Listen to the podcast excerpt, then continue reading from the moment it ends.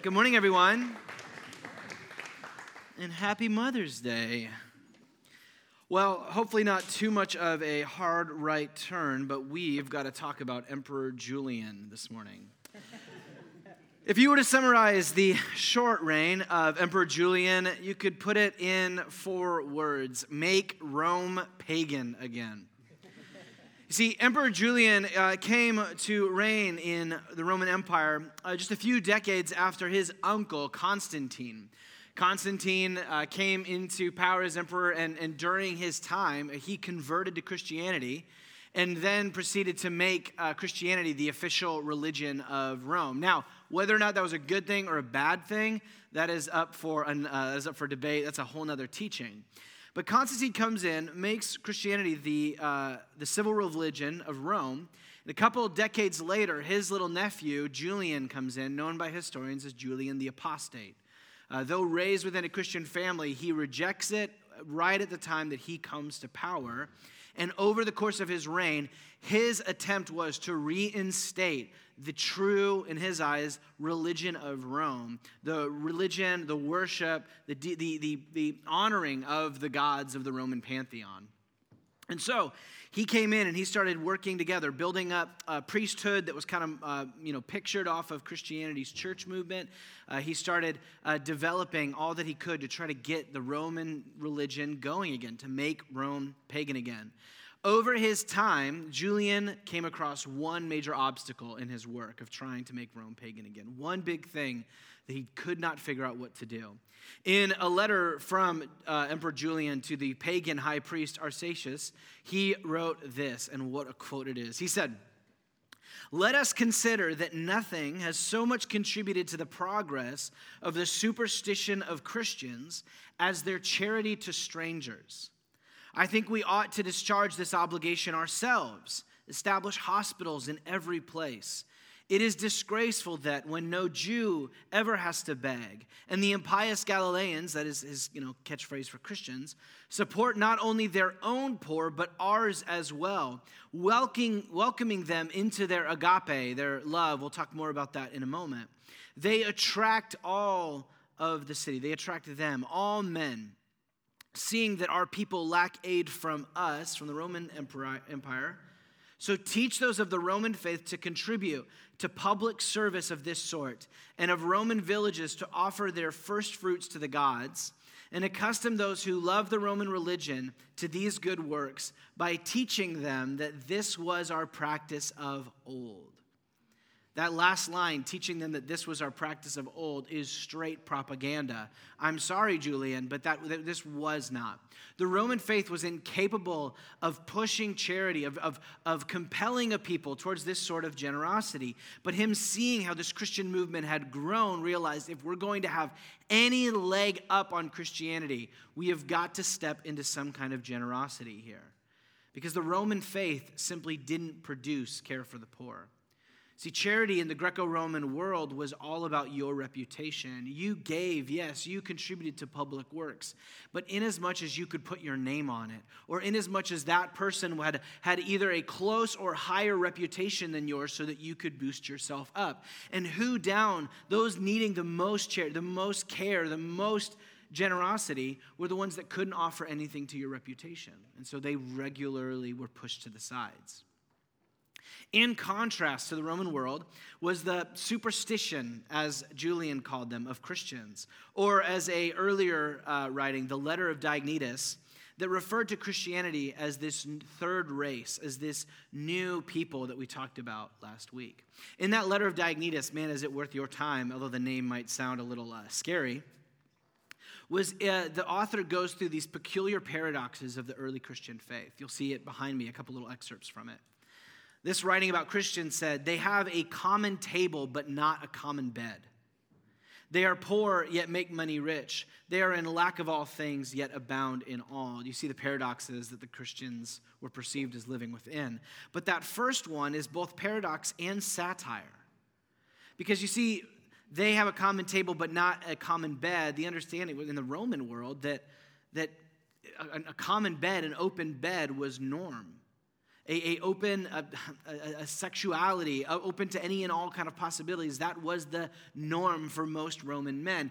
But having an open wallet and an open table, that was not presented. Here within Christianity, there's this stark difference: is they don't have an open bed. They, they have you know monogamy or or uh, chastity. They have this deep celibacy commitment. They've either got this thing going on. Um, but then they also have a, a, a, table that's open to everyone. So it's a reversal of the Roman ethic. Do you guys see that? Okay, cool.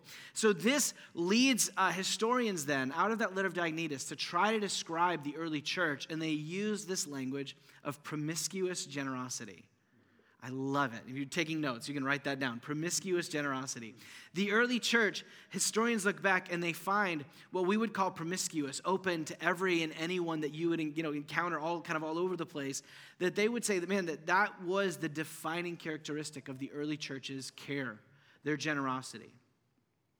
And so if you would turn or tap your way to 1 John chapter 3, today as we continue in our peculiar series where we've been looking to renew the church by retrieving the, the, the distinctions, the practices of the early church. Today we're looking at the second of six distinctives and the commitment to this promiscuous generosity, a hospitality, a concern, a, a, care for the poor and the marginalized, which the Roman Empire, both, as we see here, found offensive and attractive at the same time. And so, today, excuse me, we're going to be looking at three questions very similar to what we saw last week. You're going to notice a, uh, a pattern that's going to you know, develop over the coming weeks. Is kind of just three questions to guide our time today. One, where did Christians get this distinctive practice from? Where did promiscuous generosity come from? Two, what kind of communities did it create? And three, how might we retrieve this kind of practice in our own city today? With that being said, would you join me in standing as we read from 1 John chapter 3 today? As I say each week, we stand as we read from the scriptures as a way of honoring uh, God's word speaking to us but for me, it's always just this reminder of this is not a mental exercise of reading something. The, the call here is for my whole life, my whole self. And so, with that being said, let's read 1 John verses 3, 16 through 18. Uh, I'll pray for our time together and we'll get right into it.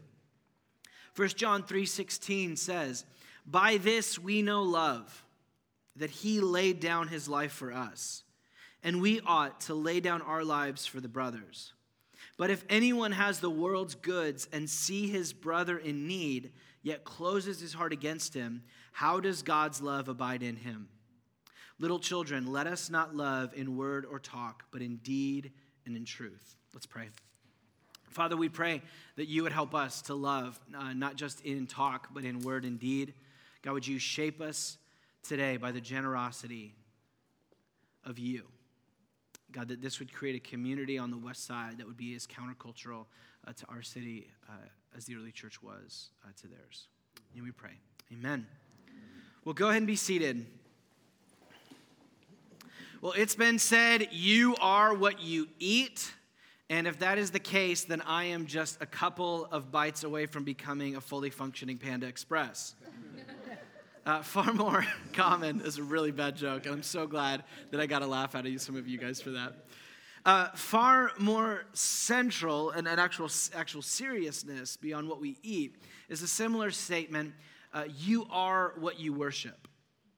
Uh, you become what you behold. You are shaped by what is the center point of your life. What you orchestrate yourself around becomes the thing that slowly shapes you over time. And so the question is a moment ago, we talked about how the Roman faith didn't have any basis for charity, any compulsion for giving to the poor and caring for them, welcoming them in. Why not?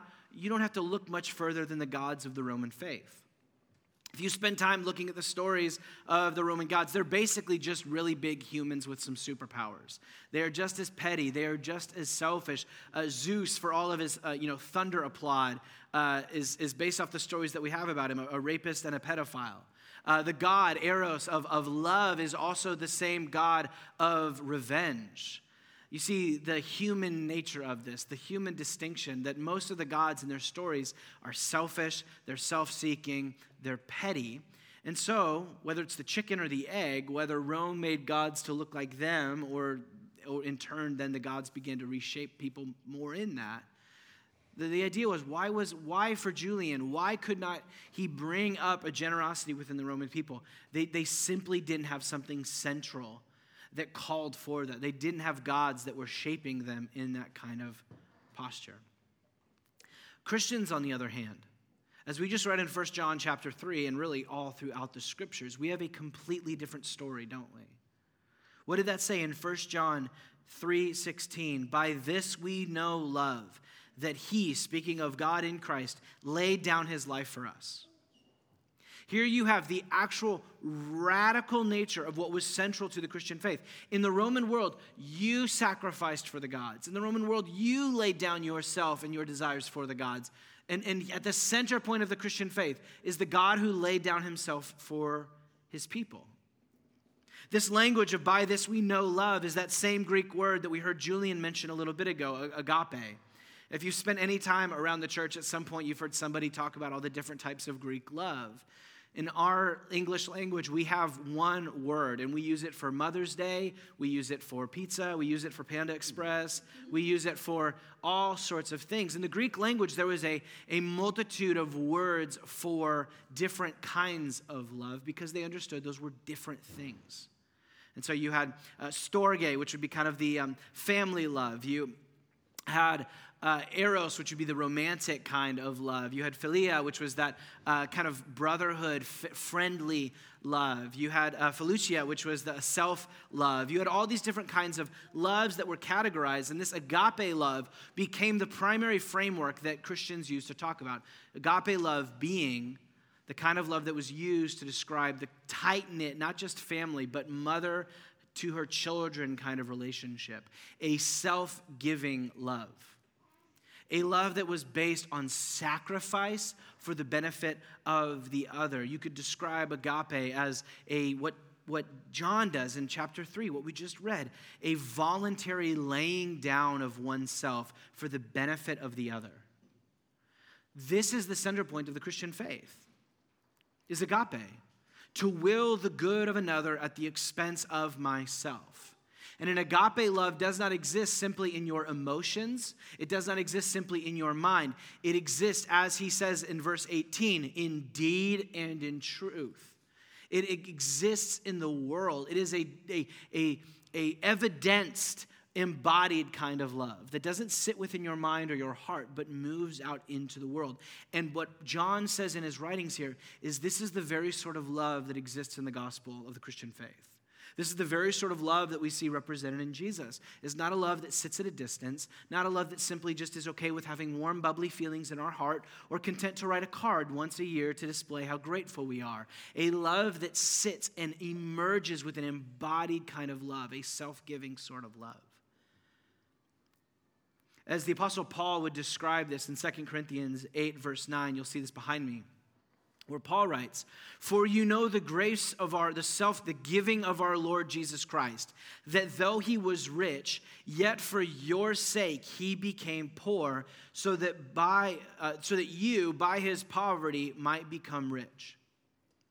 Do you see the development of what Paul, what First John is getting here? At the center of the Christian faith is not a you giving something for God, but God has given himself for you a self imposed poverty for the sake of others is at the very heart of the Christian faith. Agape, expressed in grace, uh, the, the, Greek word for grace, and this is a whole other thing here, is, is gift. The gift, the giving of God is at the heart of the Christian faith. And so this, this language here of 2 Corinthians 8, notice this, is the whole point of 2 Corinthians 8, of the whole story here, is you and I, regardless of if you were to pull up your bank account right now, regardless if you were to quote to me how much uh, your house costs or your rental is, you know, is on a monthly basis, regardless of your story and what you have or do not have, the blanket statement over humanity is that of poverty which is not the absence of some kind of material spiritual blessings, it is a powerlessness in your life. I do not care how much you have. I do not care how much you've brought. John says, Paul says, the scriptures say, you are powerless in the midst of what you desperately need in this life, and you cannot reach it for yourself. This then becomes the basis of the good news of the gospel is in the midst of yours and my poverty. The message of the gospel is that Jesus, King of life, laid down his life, taking on your death so that you might have life. Jesus, the, the, righteous Son of God, laid down his righteousness, took on our shame and our sin so that you might be righteous and put right. Jesus took your shame and, and, and, impoverished himself by bearing that and giving you the riches of his honor, your fear for his safety, your powerlessness for his power. This is at the very heart of the Christian gospel. And I'm going to keep saying that because this, I don't want to get ahead of myself, is the very basis of where we're going and what was the basis of the church as a promiscuous generosity people. You see, this is the, the, the, the, soil through which the church grew is this story that regardless of who you are or who you aren't, what you have or what you don't, that you stand as a beloved recipient of the grace of God. That regardless of what you've been through, regardless of what's been done to you or what powerlessness you feel or illusions of power you have, that God in Christ has emptied himself out for the sake of bringing you home. And now, what this does then, the self imposed poverty of God, means that people shaped and won by this now become a people that have that same sort of scandalous generosity, promiscuous generosity at the very heart of their nature. And so, where does promiscuous generosity comes from? it, it is based in this. It is based in the gospel itself. Charity in the Christian movement is not something that sounds nice. It is not something that would be a good add on to the Christian faith. It's not a way of, of, of motivating evangelism as we'll give people our money and our concern and our care so that we can preach the gospel to them. It emerges out of the very heart of who we are as the new humanity. Out of being the image of Christ, is what Paul says, of being a renewed image of God. This is who you are if you identify as a Christian. And this is why in 1 John 4:20 it says, "If anyone says I love God but hates or is apathetic to his brother or sister, they are a liar." They have not received the love of God. They have not experienced truly the agape of God. Because if you have, that would be overflowing into a love for those around you. The grace of God and the selfishness of self, they cannot exist in the same person. The grace of God breaks that down. And I feel like I am I, this writing on the wall, speaking to a community of those of us shaped and living within the West Side. Your whole life is predicated, and my whole life is built around self, around personalization, around everything being for you and around you and easy for you. And this is why generosity becomes so difficult for us the self-giving love that we are called to that, that even you know speaking back to a moment ago with mother's day that kind of self-giving love of pouring ourselves out is anathema. It is cursed in the city of los angeles specifically for those on the west side. And yet the church living into this 2000 years ago this is how they turned the world over. This kind of promiscuous generosity that starts giving and giving over and again to others as 1 John 4:19 says, we love, we agape because he first loved us. We are generous because he was first gracious to us. And so this motivates then the second basis for the promiscuous generosity of the early church. Is the self-giving love of God is not something that was given to you as an individual. The agape, that self giving love, wasn't just so that you could sit idly by and be fine and, and go about your life with a, you know, get into heaven free card when you die. The self giving love of God created a people. What we talked about last week, a new family identity that comes with new family responsibilities.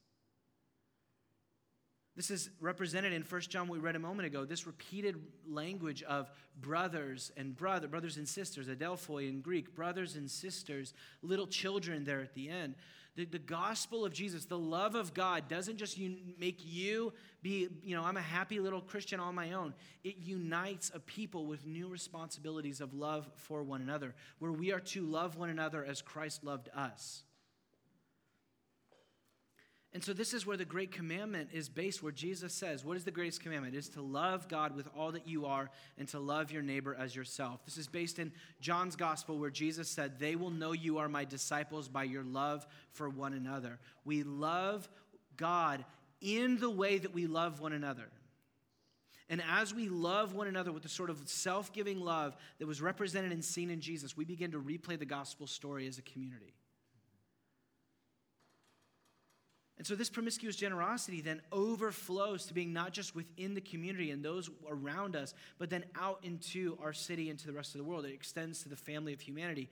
Galatians chapter 6 says, uh, You'll see right behind me, let us not grow weary of doing good, for in due season we will reap if we do not give up. So then, as we have opportunity, let us do good to everyone, and especially those who are to the household of faith. There's this unified vision of that promiscuous generosity that focused on the familyhood of Christians, the new identity of brothers and sisters, but overflowed into the family of humanity. This became the baseline of the early church writings in the new church for all evidence of any kind of individual rights that just because you're a human, you have dignity and rights. They're not predicated on your ethnicity or your nationality or who you are. That you, being human, have dignity and rights and value to be cared for and attended to. This is what the early church was built upon. The promiscuous generosity of the early church goes back to page one of the Bible, but really all of the scriptures, that every single human being is an image of God, worth of dignity and value and respect and honor. And so, if Christ became poor so that I might become rich, even if Jesus did this while I was still in my sin, then the implications are that that kind of love now at work within me means that I'm overflowing with generosity to all image bearers, even my enemies, as Jesus says in the Sermon on the Mount. So, what historians call the promiscuous generosity of the early church, it's the ethics of Easter, as I, we keep coming back to. This was not some concocted plan of, you know, we should, this is be a really nice thing to. This was the natural walking out of what it means that Jesus got up from the dead. What the cross means for our world is that the way that God is changing this world is through self giving love. And for the early church, they were a people who became like the God they beheld. They became the God that they worshiped. They were shaped by that self giving love. And so they moved in their cities, lifting up and empowering, uniting and dignifying every image bearer they came into contact with. Not out of their surplus, but out of sacrifice. If there is one thing that, that I've been chewing on all week is our predisposition within the church and outside of the church for generosity to be largely motivated out of surplus. That I've got enough to do here or a little bit left over this month, and so out of this I give. The very heart of the Christian faith is a self imposed poverty for the sake of others. That is language of sacrifice, not surplus. Jesus was not content to meet all of his needs and then come care for you. He emptied himself out, saying no to himself to say yes to you. And, and for us, a little more affluent within the West Side, for most of you here, what you are content to do is to say yes to everything and then say yes to generosity if you're able to say to yes to everything else that you want to do. The calling of the Christian gospel is sacrificial, of me choosing to say no so I can say yes to generosity. Me choosing to say no to all of the little accoutrements of the West Side so I can say yes to what actually matters other image bearers in my midst, in my city. So, what kind of community did this make? What kind of churches did this make? Here's a flyover the New Testament for you and into the early church. In Acts chapter 4, right after Pentecost, you find the early churches recounted as being a community that started selling their possessions and land so they could care for and give to those in their community that had need. In fact, in Acts 4, it actually said that because of this, there was no one in the early church that had any need. As soon as need came up, people were selling what they had so they could meet the needs of those around them. In Acts chapter 6, there's a whole class of church leadership called deacons that are raised up specifically for the cause of making sure that people's needs were being met within the community. In the letter of 1 Timothy, we get a hint that the early church carried a roster for widows. That was language for both of those who had had uh, widows in Greek language was used of talking about both um, those who um, had their, their husbands die, but then also single mothers. That was the same. Like widows would be for anybody in the category where there potentially, ideally, should be a husband, but there isn't. He's left or he, he's died. And so they actually had a roster in the early church specifically for widows to ensure that nobody was being forgotten or left behind. And then in Second Corinthians, what we read from a minute ago, where Paul pulls on that, don't you remember that Jesus, you know, he went into poverty so that you might become rich? That's filled in around Paul calling for the church in Corinth to raise money to send to the church in Jerusalem amidst a famine. To take up the need and cause, to say no to what you guys are doing so you can say yes to the church in Jerusalem meeting their needs. If you move outside of the New Testament, this is where it gets fun because most of us don't know about these stories. In the second century, there was a plague that wiped through the Roman Empire, killing about a quarter of the population. And what you think might have killed Christianity in that moment actually led to its spread as Christians stayed in their cities and cared for the sick in their cities. And at that time, pastors began to bring a theology of suffering that didn't say that the plague was the capricious gods being angry with Rome, but evidence of a broken world in rebellion to God. They brought a, a, framework for understanding a pandemic, and they brought care in the midst of it at cost to themselves. Sociologist and religious demographer uh, Rodney Stark, he has done historical studies to find that in the churches or the cities of Rome that had large Christian communities, they had a uh, half of the, uh, of the death toll of, of other Roman cities that their staying and praying and caring led to less people dying in the midst of a plague. As you continue to move in the early church, uh, you remember a moment ago, Julian mentioned that we need to build hospitals in that quote. There's that little line about let us build hospitals. Why is he talking about that? Right at the time that Julian took power, Basil of Caesarea, he founded the first historical hospital. In the day and age, you would have doctors and stuff, but they were all private. You'd be paying for them. And the first actual hospital that was open to caring for the, the public at, at no cost to what they needed was founded by Christians and it was copied by Julian was saying, Look what the Christians are doing down in Caesarea. We've got to get in on this. They're, they're, they're, they're killing it at caring for others. Clement and Origen in Alexandria in Egypt, they started the free, the first historical free public school caring for those in their city, where normally it was private schooling, tutors that you would have hired for your children. The first free public schools that taught philosophy, astronomy, physics, math, and literacy. This, was the, this is what the early church is up to, why Julian's freaking out. This radical revolution of generosity that shook the Roman world as they embodied the grace of God by their generosity and care for others. You see, this king of grace in Jesus is what spawned a kingdom of generosity that shook the world. And Julian's folly, back to the beginning of where we were a moment ago, was to think that he could divide what the gospel united. To think that he could get the generosity, the, the ethics of Easter without the king of Easter. And, and this is why it didn't surmount to much. His reign was only two years long. But I would say the same thing we need to be aware of today within our culture, within our moment, is we have what uh, Mark Sayers, he's a pastor and kind of cultural commentator from Australia, what he's reflected on is that what we want is uh, the kingdom without the king, in his words. Way of saying exactly what Julian is getting at. We want the ethics, the generosity, the care for the poor and the needy in our culture, but we don't want the king, uh, we don't want Jesus, we don't want resurrection message with it. And what this then leads to, though, is that because we become what we worship, we need something to worship. We need some king that we orient our lives around. And in the absence of Jesus, our generosity is largely shaped around partisan idolatry. We look for some kind of royal figure who's going to guide us into who to care for and how. And the problem with that partisan idolatry, that political idolatry, is it always and every time leads to hypocrisy and contradictions in care. We care for them, but not for them. Well, why? Well, because this is where we lean. We care for these people, but not for these people. Well, why? Hypocrisy abounds because there isn't a framework for image of God which dignifies all. And so we can care for the poor, but not for the unborn. More on that in a couple of weeks. We care for the unborn, but not for the poor. We care for these people in the, the, the, hypocrisy. The image of God in the reign of Jesus unifies these in a way that we say no to partisan politics. This is why I'm leaning more and more Anabaptist, which is a Christian tradition that says Christians shouldn't vote, shouldn't hold public office, shouldn't be involved in any of it. Because I'm, I'm all I see is idolatry that's ripping the church apart instead of caring for their neighbors in a consistent matter. Happy Mother's Day. Aaron's like, what? Uh, one of our, of course, it's an awful Mother's Day in our house because one of our little ones is sick uh, with Arlo. So Erin's not here, so she's like, I want you to send me the set list, and then I'll listen to the podcast this afternoon, and I'll take a nap. And I'm like, awesome. She's like, what are you going to preach today? I'm like, I don't want to talk about it right now. I'm not going to ruin Mother's Day.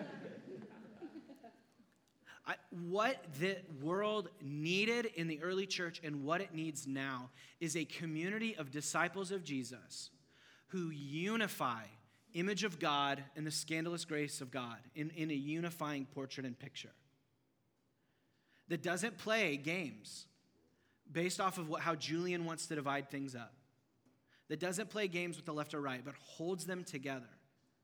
And I don't mean that we go independent.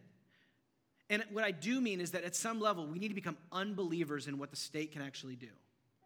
Because what we, our attentive focus ought to be on is yes, vote, yes, use your voice. I mean, I guess I might be Anabaptist, I don't know yet. but the problem is, is so often we get caught up in the political partisan game, which we then divide and we fall into contradictions and hypocrisy. And we place all of our attention for generosity and care into the state while we walk by and drive by the, the, those that have deep need in our neighborhoods. We become so focused over here that we negate where we can actually have like eternal and lifelong impact in someone else.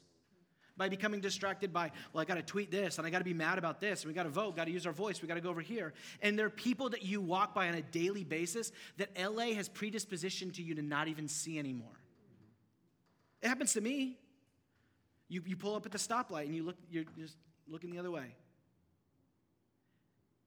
And Why? And then the, the, the, joke of that is that you do that while you're looking at your phone and you're getting mad on Twitter about somebody's Supreme Court. Like, this is what's going on within our city, and we're, we're missing it drastically.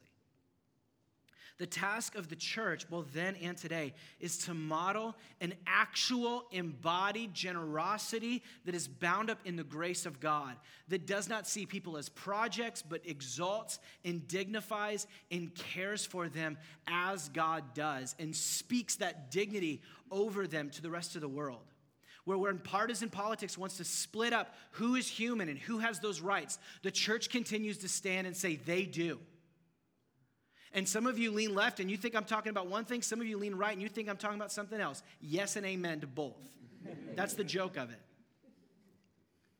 Now here's the thing. I say, how? Okay, Ryan, I'm in on it. Let's go. Let's let's lean into this kind of generosity. The the the, the, the homelessness epidemic within our city is, is overwhelming. And, and even the fact that so many of these movements in the early church, they now belong to the state, even though they've got Saint so-and-so's name on the building.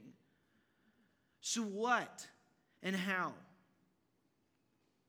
The early church, with the odds stacked against them, realized the importance of localized work, of neighborhood work, of looking at who's around me and how do I, as an embodied person, off of it.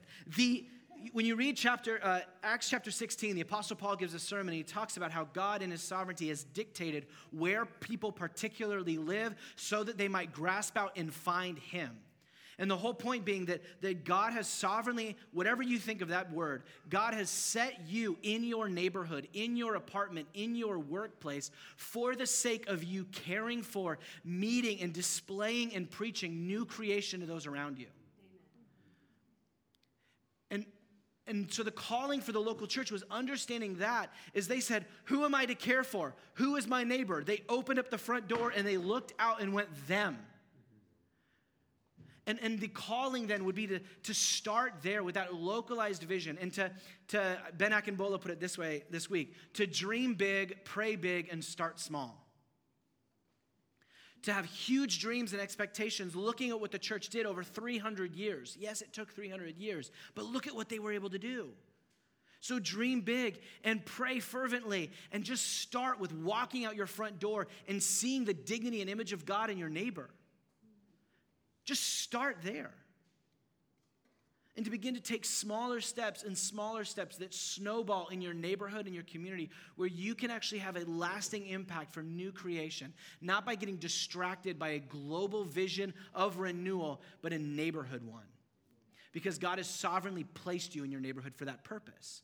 And the more that Christians get that, we'll quit getting distracted by some kind of nationalistic, globalistic vision for renewal because that's not how this works. The incarnation demands it. I'm getting sidetracked.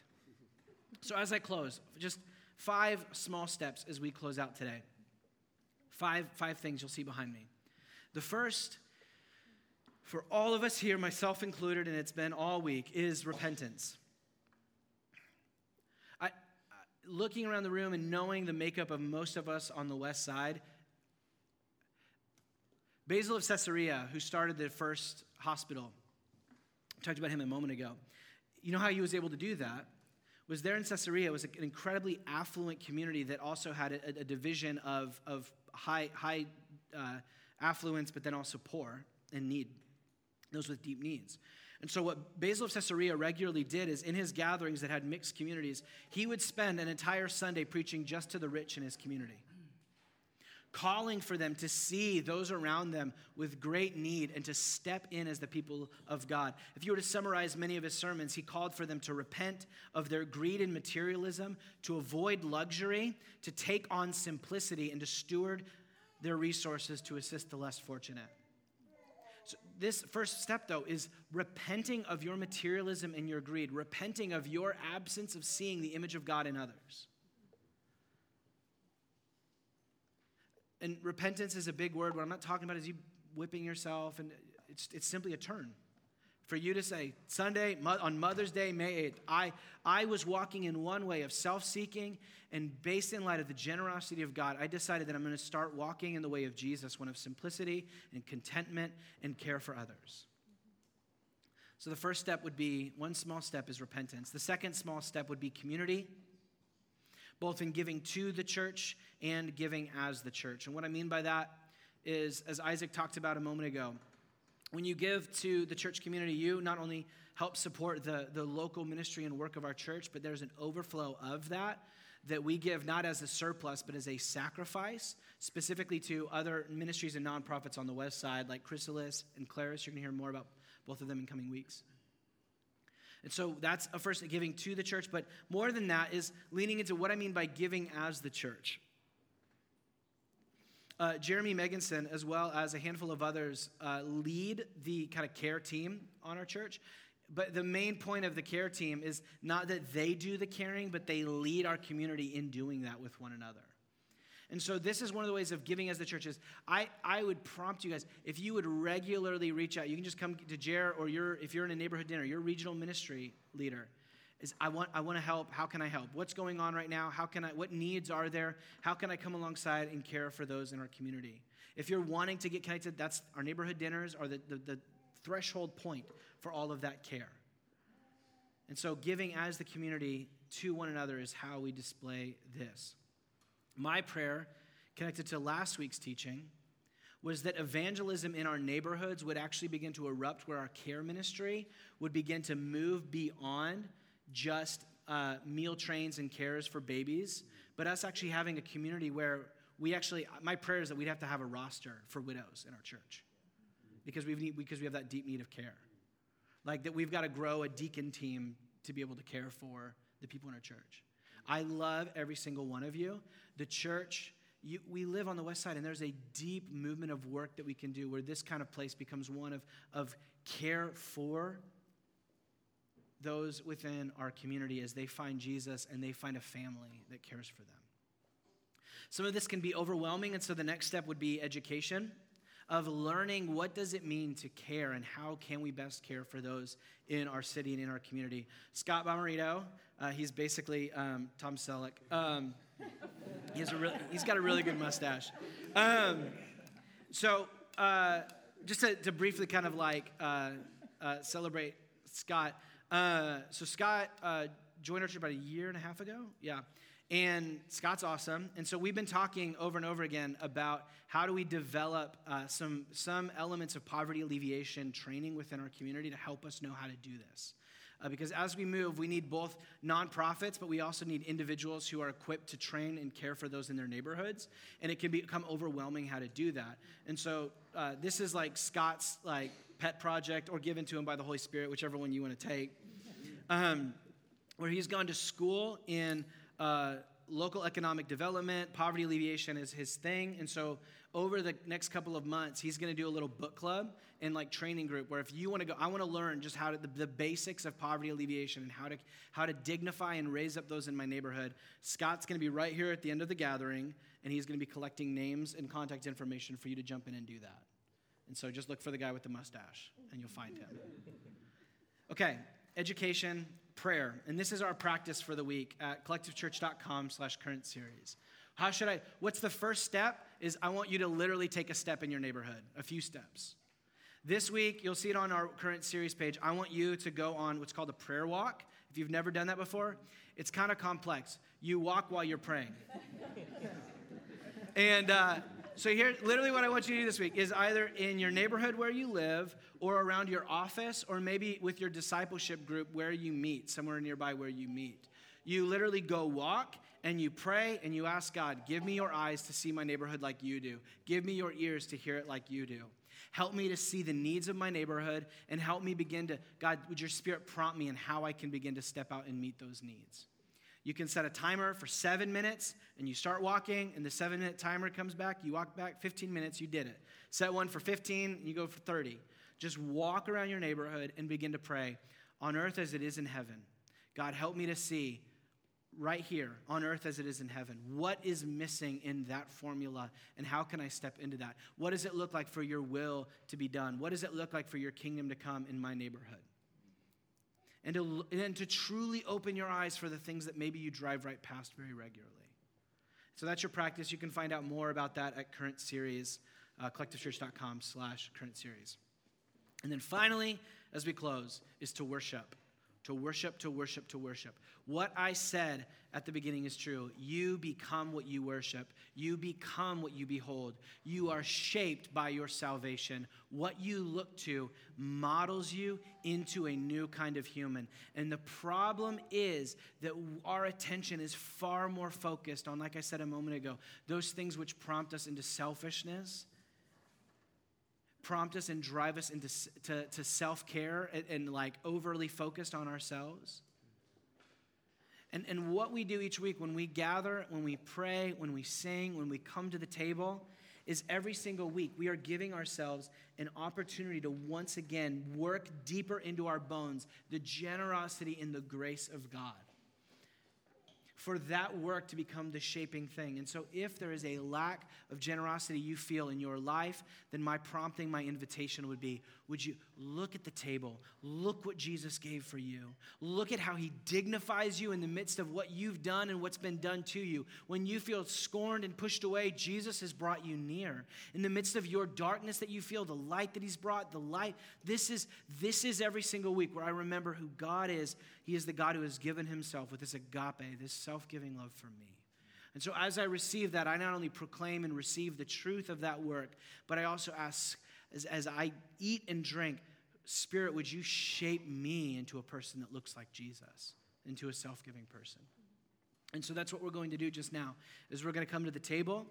We're going to take and remember the self giving love of Jesus. We're going to sing and work it down into our hearts. And the invitation, the prompting is that as you move out into your week, that that sort of self giving love would be the thing that is represented, that you begin to take a couple little steps in that direction. Let's pray.